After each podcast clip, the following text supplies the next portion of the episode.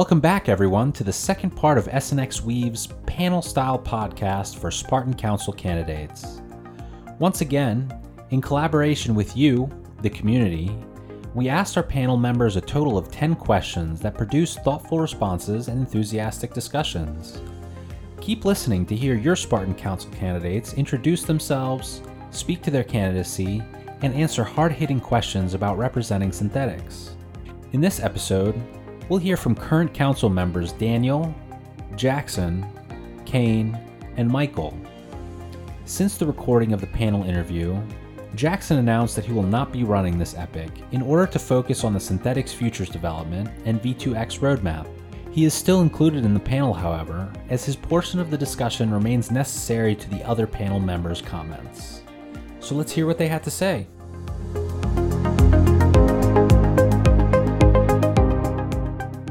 Let's go ahead and get started. So, the first question What unique experiences or views do you bring to the Spartan Council? And once again, for this first question, please start out with a brief introduction of yourself. Danijel, you'll be answering first. All right, thanks. Um, so I, I wouldn't say I, I bring uh, a, a unique uh, attribute to, to the council. Maybe I bring a combination of unique uh, yeah politics. Uh, I, I come from community. I've been with Synthetix since uh, Havven days, so since like 2018, I think it was. Bought it on KuCoin, stuck around, was very active in, in discords uh, yeah since, since since i joined since i first bought Havven and uh, yeah i've uh, i've got some popularity with making some discord bots in in, in discord. Uh, somehow it got me elected into the first epoch and somehow i'm still here. I'm just always doing my best always trying to do the extra mile for Synthetix to, to give a bit extra. Uh, I'm using the my, yeah my, my know-how, which is more uh, I guess technical software development than financial, to yeah just help by making some tools, some sites, some bots. Uh, right now, I, have had the, the good luck, good fortune to be chosen by SDAO to take on the binary options module with Thales, and it's it seems to be going very well. We we released the token, so there's always alignment, even though I don't you know, need it per se, to always do my best for Synthetix. And being in the council kind of allows me to, yeah, just make sure uh, both Synthetix and the projects spinning, spinning out out of Synthetix are, yeah, always aligned. That's awesome, Danijel. Thank you. It's great having your knowledge since you've been on the council from the start. Okay, Kain, floor is yours. What unique views or experiences do you bring to the Spartan Council? And again, if you could please just start with a brief introduction. Yep, thank you. Um, so uh, I am the founder of Havvens, and then obviously uh, pivoting into Synthetix. Um, started the project uh, back in like late 2016 um, through 2017. Uh, I was part of the initial foundation back in the like centralized days, um, and have been uh, pushing for this kind of movement towards decentralized governance uh, basically since the beginning. Um, so I think you know the unique perspective that I bring is uh, a lot of history of um, why things are the way they are, um, for good or ill, um, as well as you know that kind of uh, that drive towards decentralization and handing over power. Um, so yeah, I guess as the former semi-benevolent dictator, that's my um, that's my role to play, and I'm hoping to kind of stick around on the council uh, for the near future until we can get um, the governance process into a position where you know everyone feels like it's self-sustaining and doesn't necessarily require my daily input. Hey, thank you very much, Kain. I'm sure the community appreciates your vision for a decentralized governance structure within Synthetix, and also, of course, your history with Synthetix. Michael, floor is yours. Same question, please.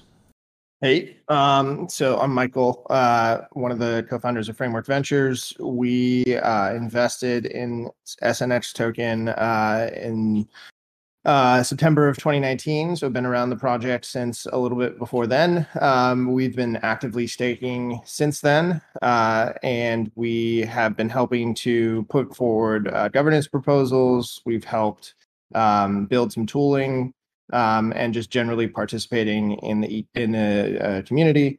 Um, and we will soon be, you know, active traders as well um, when uh, when layer two gets to full resolution.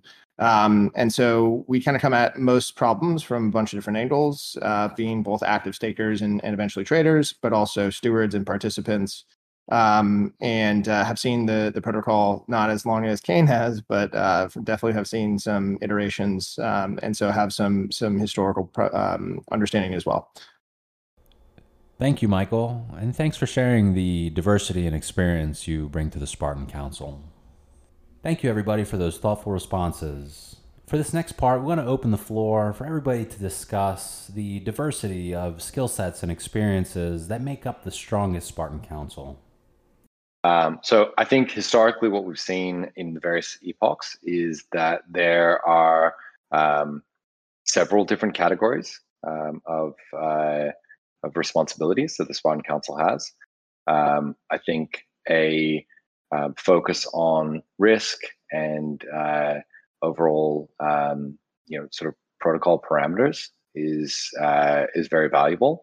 I think we've seen it's quite valuable to have people uh, with a fairly deep technical expertise. Um, you know, at the smart contract level.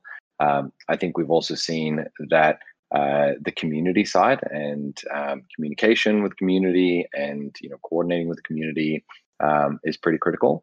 Uh, and then I think we've seen sort of generally this governance process and evolution of how um, you know governance has been uh, has been um, structured in Synthetix has been very valuable. And I think each of the different uh, you know, obviously I've only been on the council for one epoch, but watching the various uh, council members over the last, um, you know, uh, several epochs, I've seen that you know having those capabilities or, or you know some of those qualities has been um, very valuable. Maybe there's some additional ones outside of those, but I think that that tends to be primarily where the value has been um, derived from. Danijel, go ahead.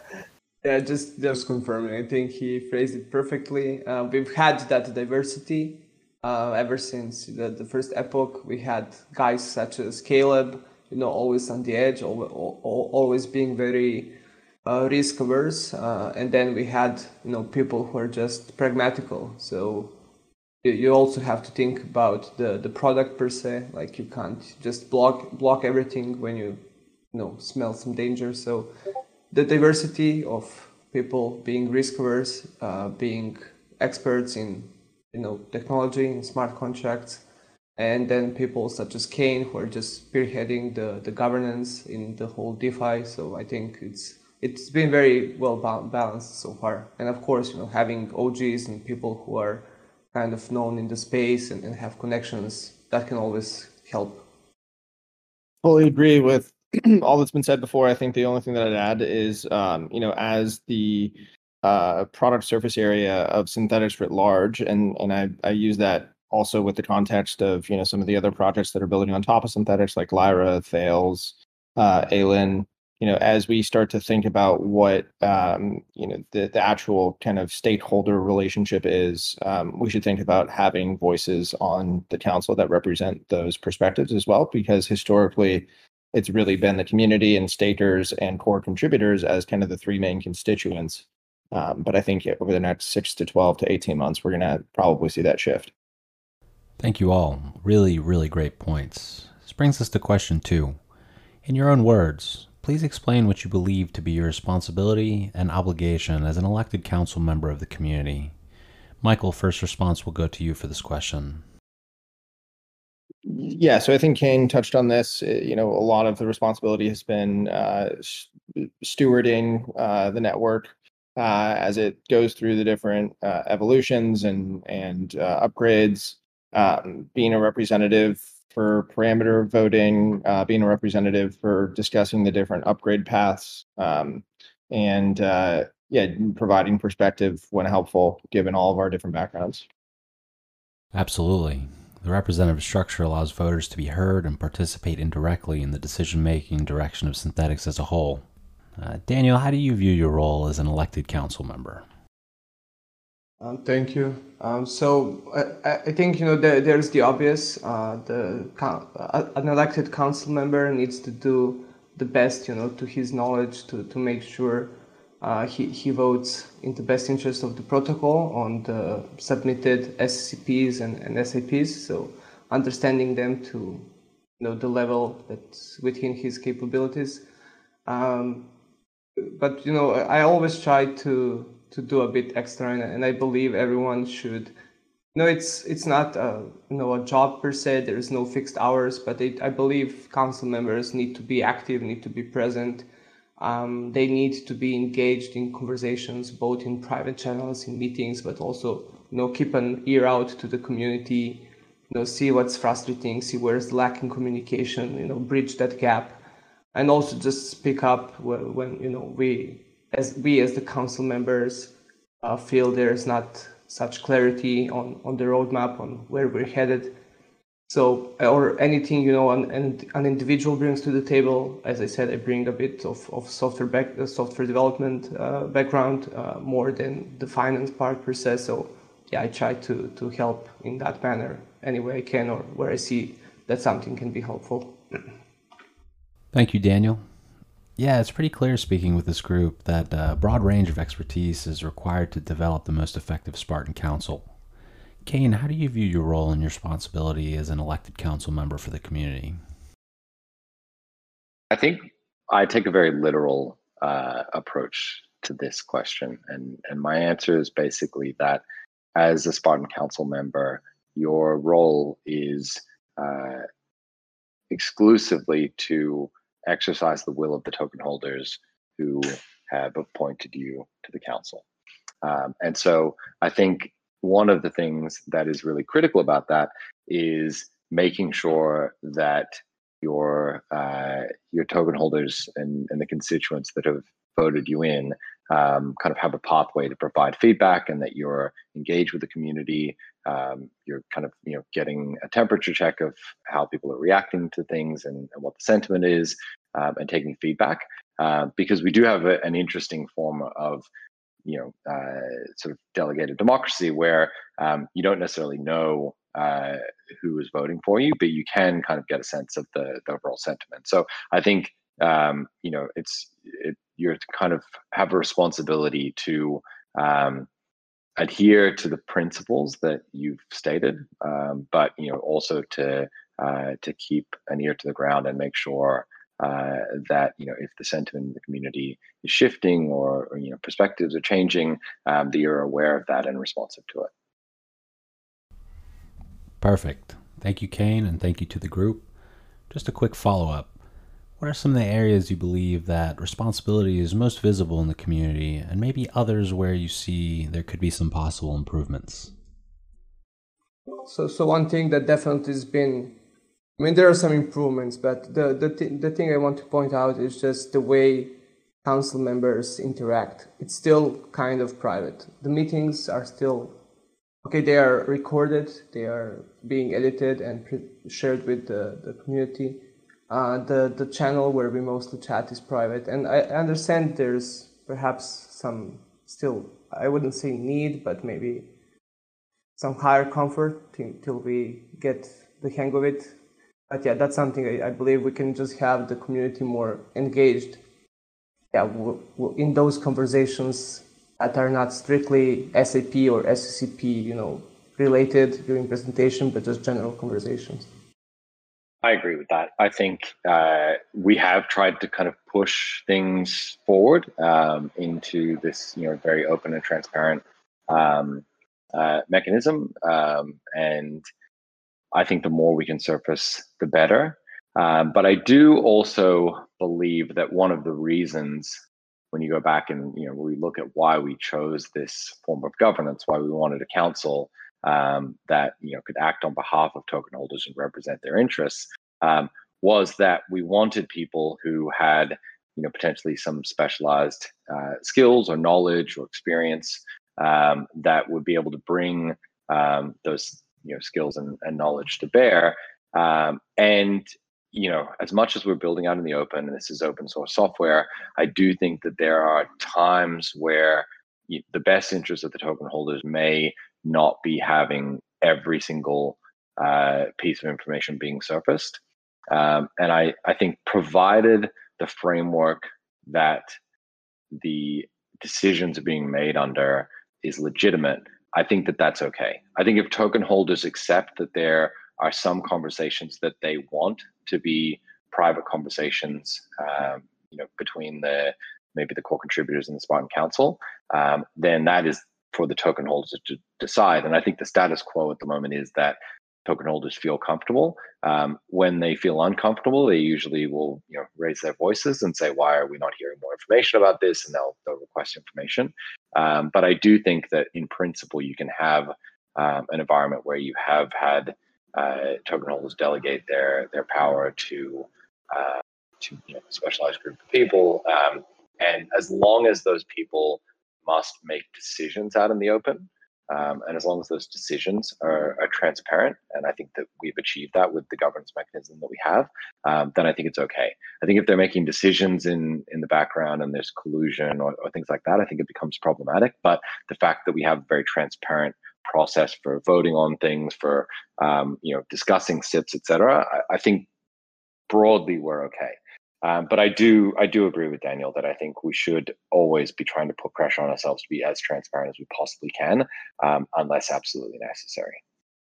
If I may respond to that, um, I yeah I, also agree that the community would raise the, their voices should they really you know feel this is not what they signed up for. Uh, but one thing that I, they, that I think is kind of a side effect of this is that it makes it harder for someone new to join the council. Like if the processes, if the conversations, if the meetings are not like fully transparent, there might be some some historical information, some reasoning that a potential new council member was not privy to. So I, I just think it would make onboarding easier if yeah, there was no such private conversations per se. Yeah, that's a that's a very that's a very powerful point. Um, and I think we have seen over the last year, whatever, um, that it's been a, a, fairly small group of people um, that have been elected to the council, um, and there is a lot of uh, incumbency bias as well. Um, so I, I, I take that I take that point. I think that's a fair uh, fair counterpoint, and that you know again we should be trying to push these things out in the open as much as possible.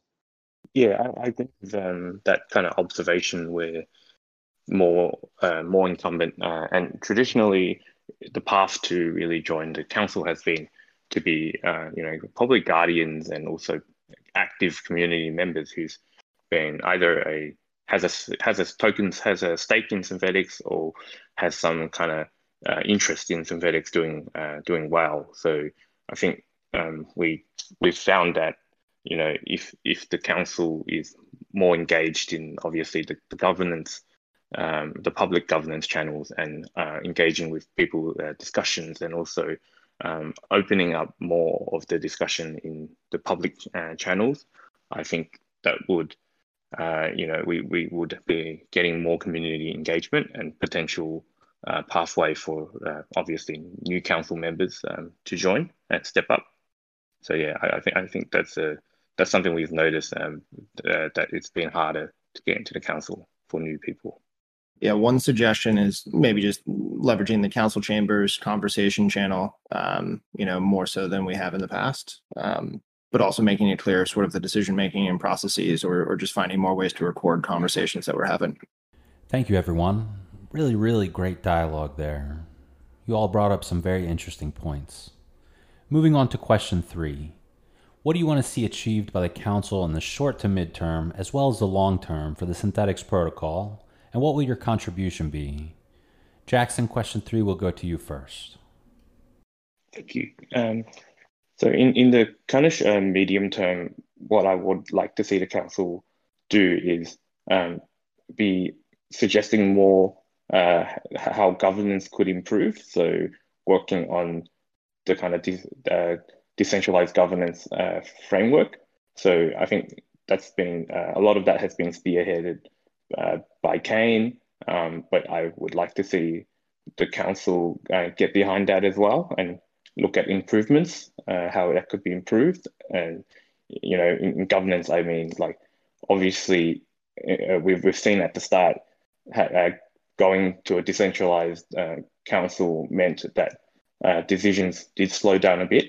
Um, and how does the project, like, I guess, project management also slowed down a bit because of kind of like uh, you have decentralized decision making. So I would like to see um, you know, the council get more involved in uh, the project management and uh, like roadmap how uh, looking at how Synthetix can uh, you know, build core products and be competitive in the DeFi space um, in the medium term. And uh, yeah, so that's that's kind of what I see as important. Thank you for your thoughts on this, Jackson. Danijel, floor is yours. Question three to you. yeah, thank you. So, actually, I'm I'm very glad uh, Jackson's answer answer was as it was. Uh, I I kind of have a similar uh, point of view, and I didn't want to it to be taken as a kind of a criticism towards anyone. I feel there's still uh, room for uh, the council and, and core contributors to kind of align to have more transparency into specifically into you know from the council towards the conversations that happen between core contributors um, the, overall uh, roadmap. I think we, we're making progress but i wouldn't be comfortable saying that it's the council that's kind of driving the uh, the, the product the project management. Maybe that's not what the council should be doing but it should at least have a clear vision and yeah not be per se on the receiving end. So being more active and maybe having even a, a better connection and transparency with the core contributors. Thank you Danijel. Your point on transparency is well taken. It's definitely a goal to continue striving for. Kain please share your thoughts on what you hope to achieve in the short, medium, and long term for the Synthetix protocol. Um, I think in the medium term, my goal is uh, to help. Um, I've, I've, got a couple, but help primarily to ensure that the core contributor uh, structure is in place to allow us to wrap up the V2X scope um, and to transition to V3 as smoothly as possible. Um, and I think that we're getting there. Um, and then I think the secondary one, um, which is more you know medium term to long term, uh, is ensuring that we have the right governance structures to last for the next you know two three years. I think there's been a lot of iteration um, in governance and a lot of experimentation in our governance processes, um, and I think we've got a lot of information and and um, uh, feedback uh, from those processes that we've um, implemented over the last year. Uh, and I think we're in a really good position to put something in place uh, in V3 governance that will, you know, be um, uh, will require less uh, kind of continual change. I think we can put something in place that's a little bit more stable, um, that people can be, you know, confident will kind of continue on in the longer term, the next two, three, four, five years. Um, and I think that uh, the process of both building that, deploying it, and then making it open source and available to the community um, is a, a, pretty huge uh, part of the role that I'm hoping to play over the next you know six to twelve months. Thank you, Kain. Maintaining that longer term view is pivotal for keeping the focus on the strategic objectives of Synthetix. Michael, what are your thoughts on this? So I really like all the answers so far, and um, I I hope to be able to, as a Spartan Council member, help with the bridging of you know the the governance models becoming the norms and and having to be more of a steady process of either these elections and, and groups um, leading the governance of Synthetix. I think the things that I would add are in the short term um, to kind of Kain's point about V2X uh, helping to either provide assets or provide liquidity, continue staking, provide perspectives on getting to things like layer two, um, you know, active trading participation, um, continuing to stake, bridging, um, you know, assets from from layer one to layer two. Um, medium term, which I would consider to be three months plus, uh, is taking that and expanding it um, and scaling that to whichever direction um, is most helpful um, that framework can help provide. Thanks, Michael. All excellent points. This brings us to question four. Do you believe the three month epoch is effective for all the DAOs and councils to be able to achieve long term objectives? Does this allow for the continuity of vision and execution? And should the serving term be slightly increased? Kain, we'll hear your thoughts on this one first. Oof, that's a tough one. yeah, it's a doozy.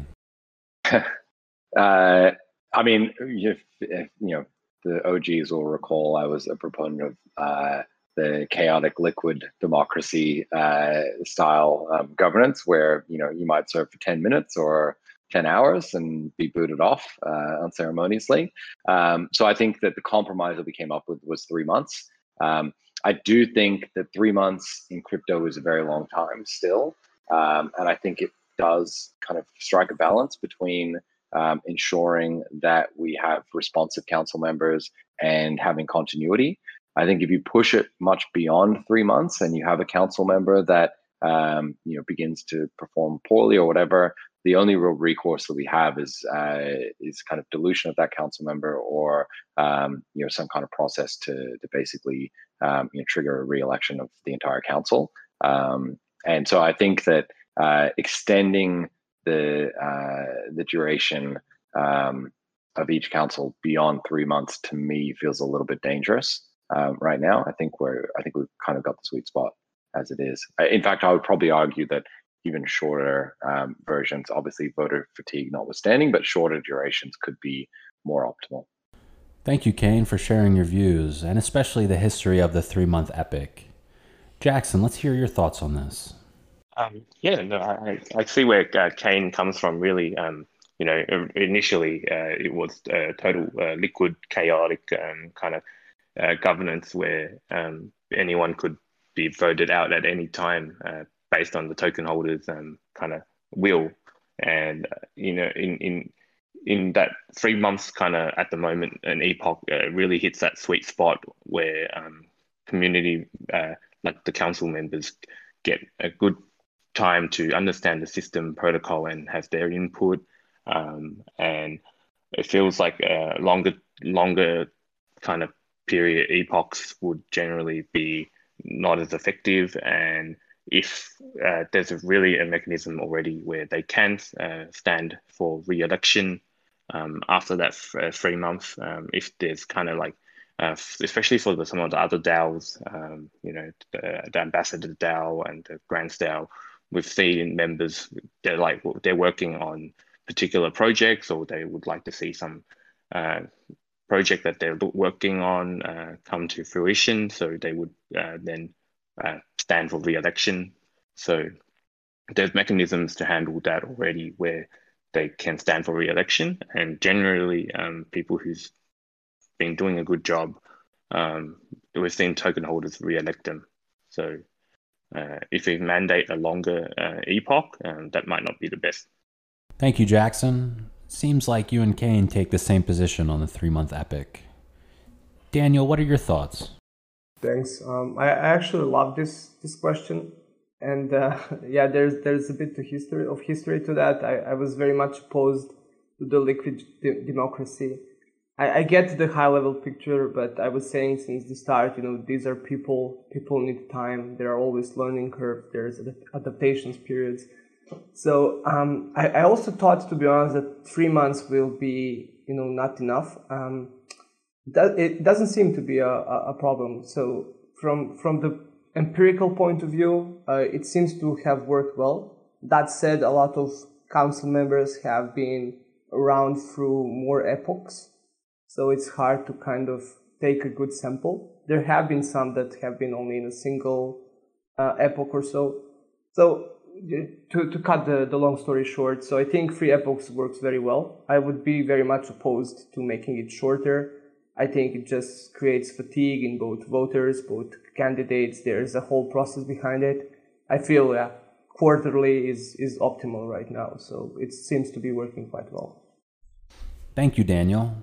If I'm understanding your point correctly, it's important to keep voter fatigue at a minimum to maintain the levels of engagement from the voters and the SNX community at large.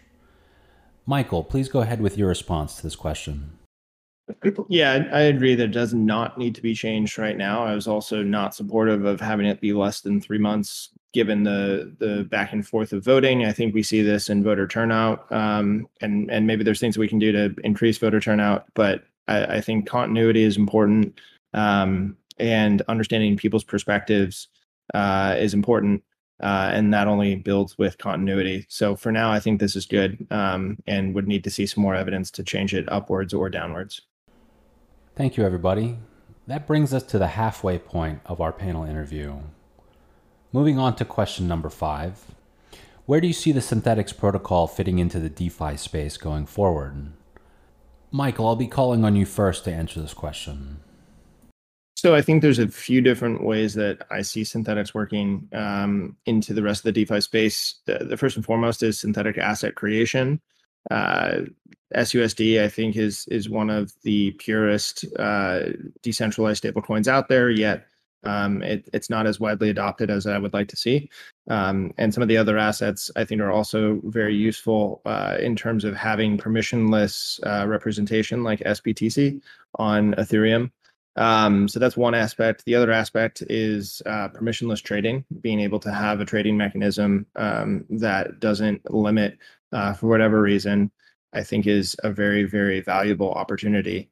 Um, and I think the third is really product innovation in terms of how trade execution happens. You know, we call it infinite slippage now, you know, based on some of the conversation and some of the SIPs, I think that might be changing, but having best execution might be the best way to think about it going forward. And, and that's the part that I get really excited about over the long run. Uh, I know it's going to be a while, but best execution for trading is, is a pretty even more powerful concept. Thank you, Michael, for your perspective and the important points you brought up. Danijel, if you would, please share your thoughts on this topic. Thanks. Uh, I think Michael had a, a perfect answer. Um, and to, to maybe touch more, you know, in, in more detail on the SUSD being more widespread uh, with, with the, the projects that have spun out out of Synthetix or are within the ecosystem are using SUSD. Um, however, there are uh, issues with liquidity, with bridging to L2, so that's definitely something we need to work on to improve. Wrappers seem to be uh, a very good way to, to get more supply while also kind of you know, helping with the, the depth skew.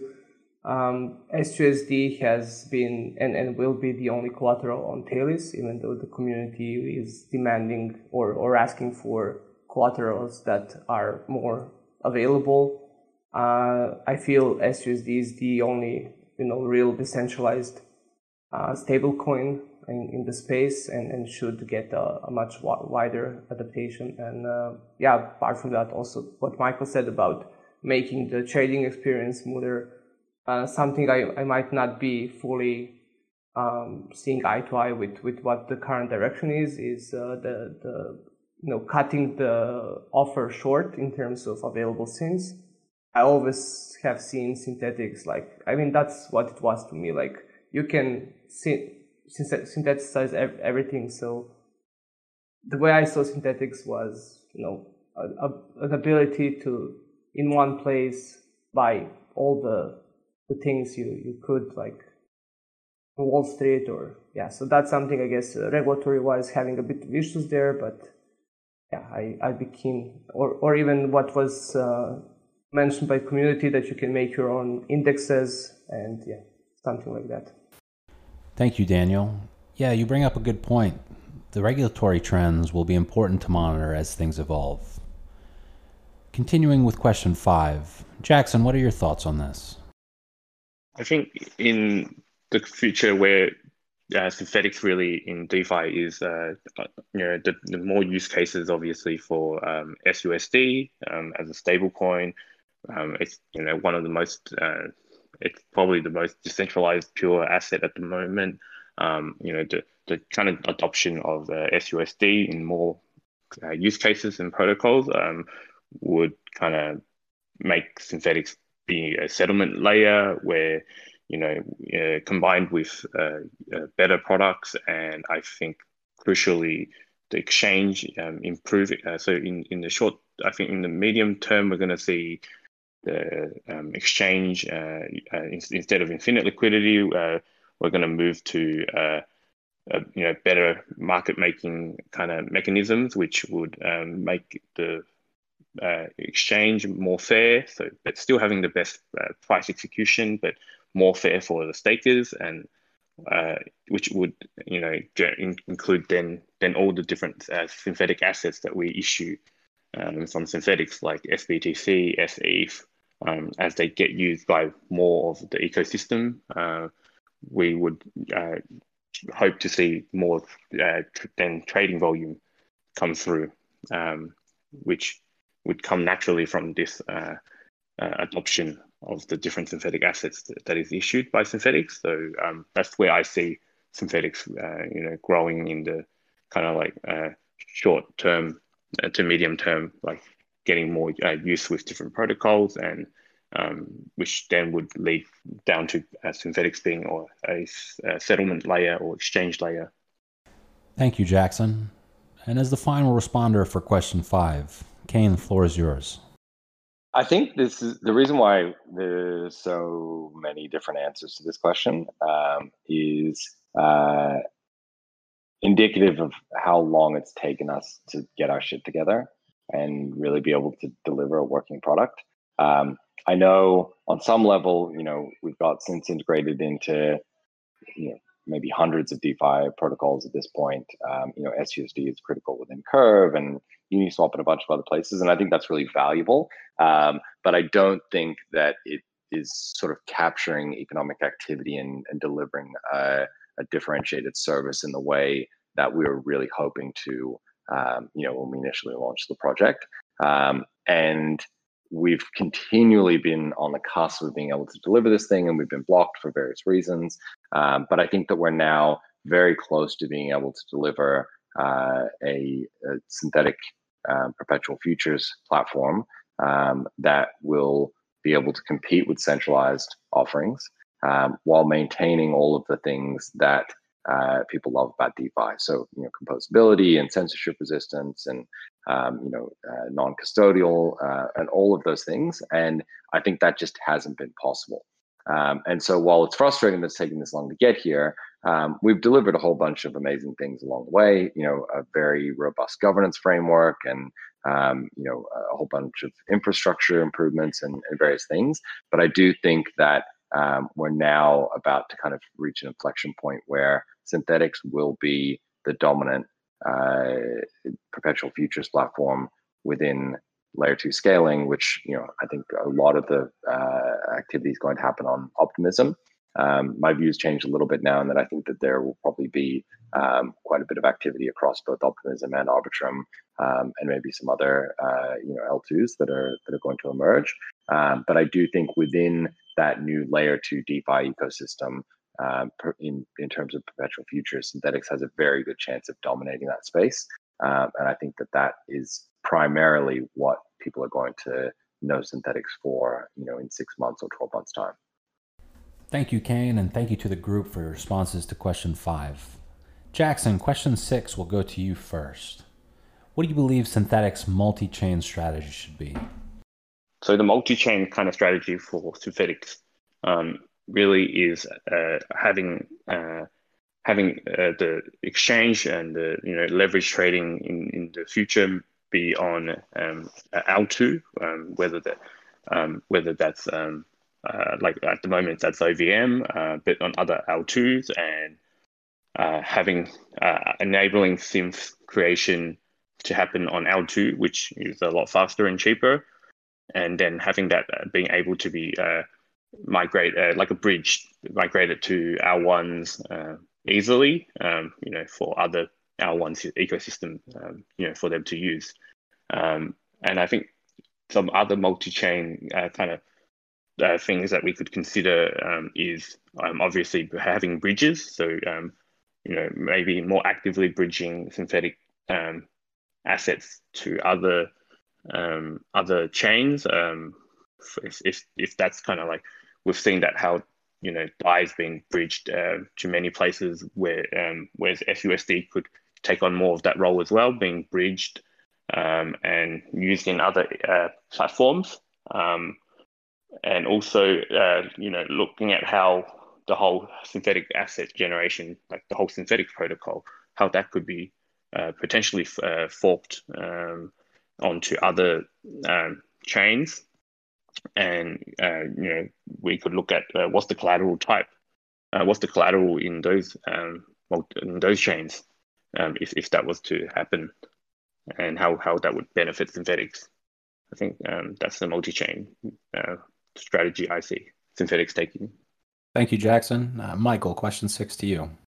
Yeah. So the way I think about um, different chains or different layer twos is really just as different operating systems. And uh, in the same way that it is a decision for an application to build for different operating systems, I think of uh, you know decision about whether synthetic should build for different layer twos or different uh, chains themselves is is really the same question. And if you want to go and attract more users, you want to get access to new activity, or if there's a number of assets that are on a different L2, different chain, um, that would be sort of the decision making process. Um, but as it stands right now, I think you know we're balancing that with implementation and, and difficulty and, and uh, time to be able to get there. So it's just a question of time and resourcing and what the uh, size of prize would be for doing so. Thank you, Michael, for your comments and analysis. Danijel, we'd love to hear what you have to say about this. Thank you. I, I think it's a great question. Um, I, I, think Synthetix should support uh, multiple chains, all the EVM compatible chains. Um, even the situation right now was kind of not what I expected. That there would be that, that there would be effectively two debt pools, and uh, the process of migrating is still kind of tedious, kind of complicated, kind of expensive. So the, the long-term version should be like seamless bridging of synths. Uh, maybe that's a bit longer into the, the future, but near, near term at least, SUSD, and again, going back to the previous question where I believe SUSD should be you know, the stablecoin, the decentralized stablecoin, um, which goes back to the origin of, of Havven, I guess, and, and Synthetix.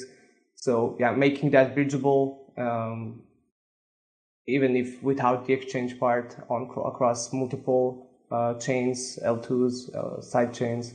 I think that should be the, the vision for Synthetix. All right, moving on to question seven. Have you ever formally voted no on a SIP or SCCP and why? Jackson, question seven will go to you first. Uh, yes, so um, I have. I remember a case where I voted no was um, with the uh, ETH wrapper, um, increasing the like doubling the uh, cap, um, just because it seems like at the time that would have had a um, a, kind of negative effect on on the on, on the, the whole debt pool um, without further consideration of that uh, cap increase. So um, you know, I was probably the first one in the council to reject that and raise it as an issue. So I think, uh, yeah, just understanding that there's issues of uh, at the time to increase the uh, ETH wrapper cap to a very large number, um, that that would affect the debt pool. I believe it was exactly the same situation for me voting for uh, not increasing the ETH wrapper. Um, and uh, I, I, vaguely remember there being another situation, um, I think having to do with maybe fees, um, but those are the two instances where I voted no. Thank you, Jackson and Michael. What about you, Danijel? Yeah, fun, funny enough, I also voted uh, at least in one uh, wrapper increase, uh, the, the last one that was submitted by Caleb that had it like going to the supply of, of half of the, the synths.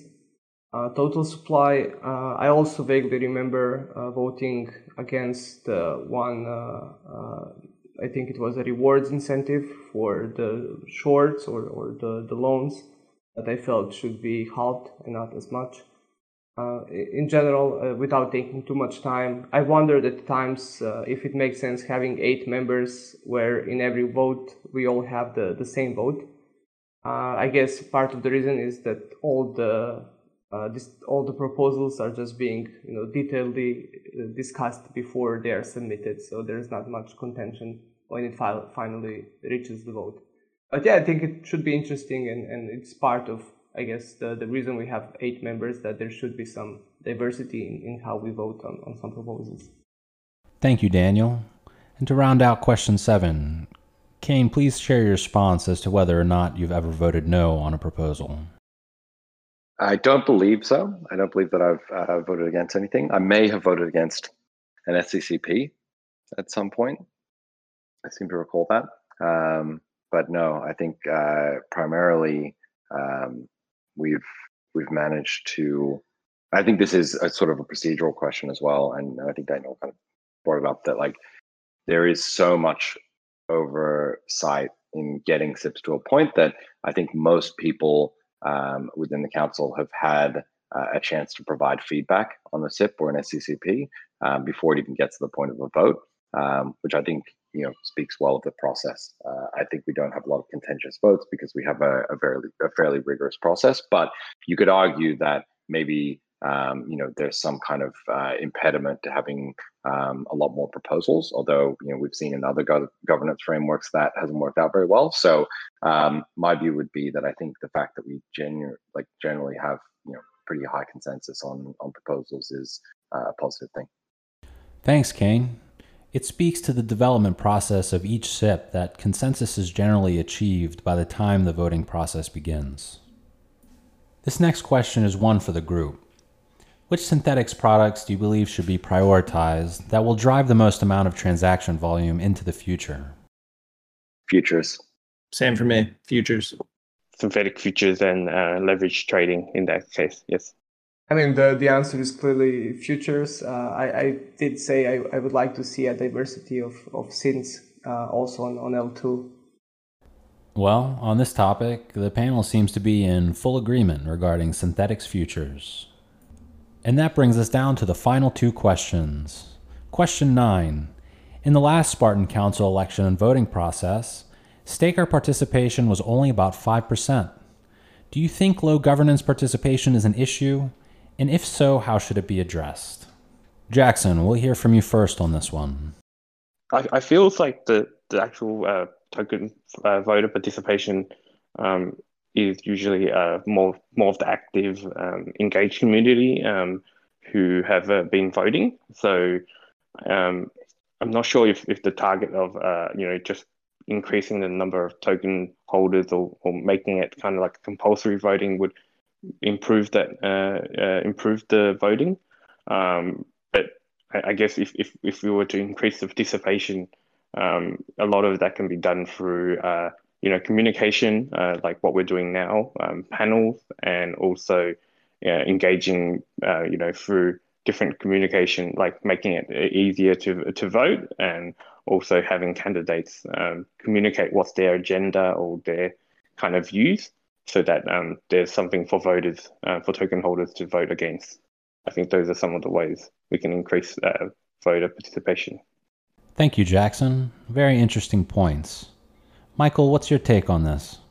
Yeah, it's, it's kind of the same thing for me. I think you know there are different ways, mechanisms, mechanisms that we can either incentivize or require people to participate. Um, I don't think we need to get to that yet because I think the most active people are the ones that are participating. Um, I think one of the ways that we can increase participation is just by making it clear what the vote is for um, and how you know the Spartan Council is controlling X, Y, or Z. Um, and and yeah i think uh, you know other things like tooltips banners or just making people reminders uh, that there is a vote going on i think is important as well.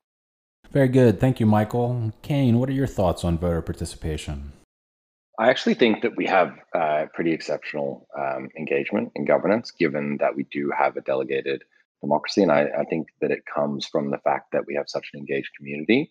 Um, when you look at the amount of noise uh, in the space right now. You know, I'm sitting here looking at a Discord panel with somewhere on the order of 200 uh, Discord instances um, staring at me with various notifications. Um, it's incredibly hard for uh, for people to be engaged in more than you know two or three to be deeply engaged in more than two or three projects, and I think that um, Synthetix over indexes massively on uh, on most people who hold the token being highly engaged in that project over other projects. So I think we're actually doing quite well. Um, I think one measure that would be uh, quite useful though is to look at you know what is the percentage of stakers that are voting um, and how much of the weighted debt uh, is actually being put towards uh, all the various um, you know uh, council um, elections. Um, and I think that we should you know definitely work on some things to improve that. Um, but I, my personal view is that it's already you know very uh, very good. The the status quo is quite um, quite impressive. Thank you, Kain. Seems to be a very positive outlook on voter engagement. Danijel, what do you have to say? Um, thank you. In general, I, I, think it is kind of a problem in the space that uh, people kind of you know don't, don't really get behind that those are governance token. It's still kind of a, a meme. I think the, the participation will, will pick up uh, eventually. I think it's uh, heading in the right direction. Uh, talking about uh, Synthetix uh, elections, it's been trending upwards, and I think that's the important thing. 8% is probably twice more than we had in, the epoch before that. Um, I'd rather take 8%, 8% of organic votes than you know what we try to do with forcing people to vote so they can claim their rewards, which effectively led to Kain having 70% of the votes. And this is a joke, by the way. But yeah, I definitely don't think we should be forcing people to vote. Um, and part of the reason for the 8% which I'm pretty sure about, is that all the candidates were great. Like the council looked good in, in every lineup. So I completely understand that people can be laid back and wondering like, why would I bother, right? I, I like everyone. Yeah, don't need to go to that other part, other part of the, the DApp and yeah, click two, two buttons. Thank you, Danijel. Those are really good points. The positive trend in voter engagement is definitely something to keep an eye on. For the final question, we're going to open up the floor to discussion about accountability. How are the individuals on the council being measured with regards to participation and performance? Is there an internal feedback process where non performance or non participation is addressed? I think that's actually a, a, brilliant question, and it's something that we might be lacking. We discussed a few times having a feedback loop uh, what we try to do is give people like a attendance record who makes the meetings, which I don't think speaks that much. Like you can, you know, just click a button, you're in the meeting, doesn't mean you're active, even listening, let alone, you know, participating. yeah. Yeah. Yeah. And, and then we had some community members raising uh, like the, the voters tally, who, who was active in voting, who wasn't. Uh, definitely there should be more of, of a feedback loop, more transparency, and even I don't know, like what what's feasible, but having something like a grading system of, of performance, at least you know, engagement wise, I'd welcome that. I mean, my view is I think that this process is part of that process, right? The idea of bringing in some kind of journalism process to, um, you know, really ensure that uh, the information that uh, token holders need is surfaced um, and I think that this is a component. Um, it's not just performance; it's you know views. Um, we want you know one of the things that I mentioned early on is um, I feel very strongly that it's my job to sort of represent the interests of the token holders who have voted for me. Um, and you know they have some view as to the kind of approach that I'll take to governance, um, and I, I try to adhere to that. but I think it's also important that that feedback loop happens so that they can see what my actual you know what my actions have been over this epoch and if they don't like what those actions have been um, or they're concerned by them they should you know not vote for me the next time. And if we don't have that feedback loop for them to know and understand what the decisions were that i made and why uh, then i think it's hard. And i think that um, you know wrapping that up towards the end of an epoch and presenting it in you know a very sort of consumable package for voters right before uh, the vote happens is probably the best thing that we can reasonably hope to do. Um, and so I think that this governance, you know, journalism process that we've tried to kick off um, with, you know, SNX Weave is a really critical component of governance to make sure that we're surfacing that information. Fully agree there. I think this is also one of the data points that would lead to shorter uh, tenure on uh, uh, council epochs. It's just if if we're not seeing the feedback mechanism of getting people off who are not participating, then um, you know, having them have less of a tenure is is probably more important. Put it this way, I'll be watching very closely to see what the outcome of this election is, and if it is what I think it is, then I'll have more concerns about the process than I do now.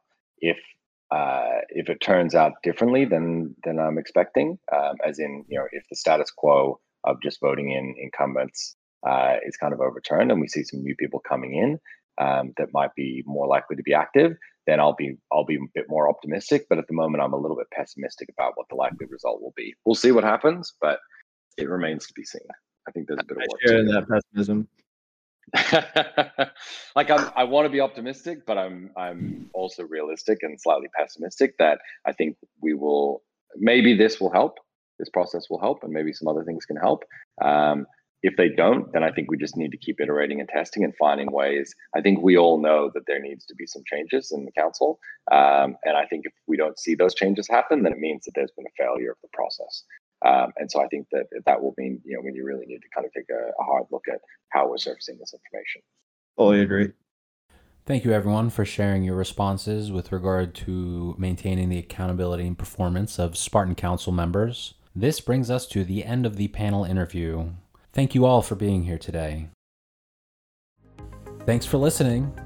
The voting period is now open, so be sure to get your votes in before September 30th. Once again, the full list of Spartan Council candidates include Afif, B. Barker, Big Penny, Boyan, Danijel, Justin, Kain, Caleb, Michael, Synthaman, and Terabellis. Don't forget to also cast your ballots for the Grants DAO, the Ambassador DAO, and the newly formed Treasury Council. Until next time, this is SNX Weave.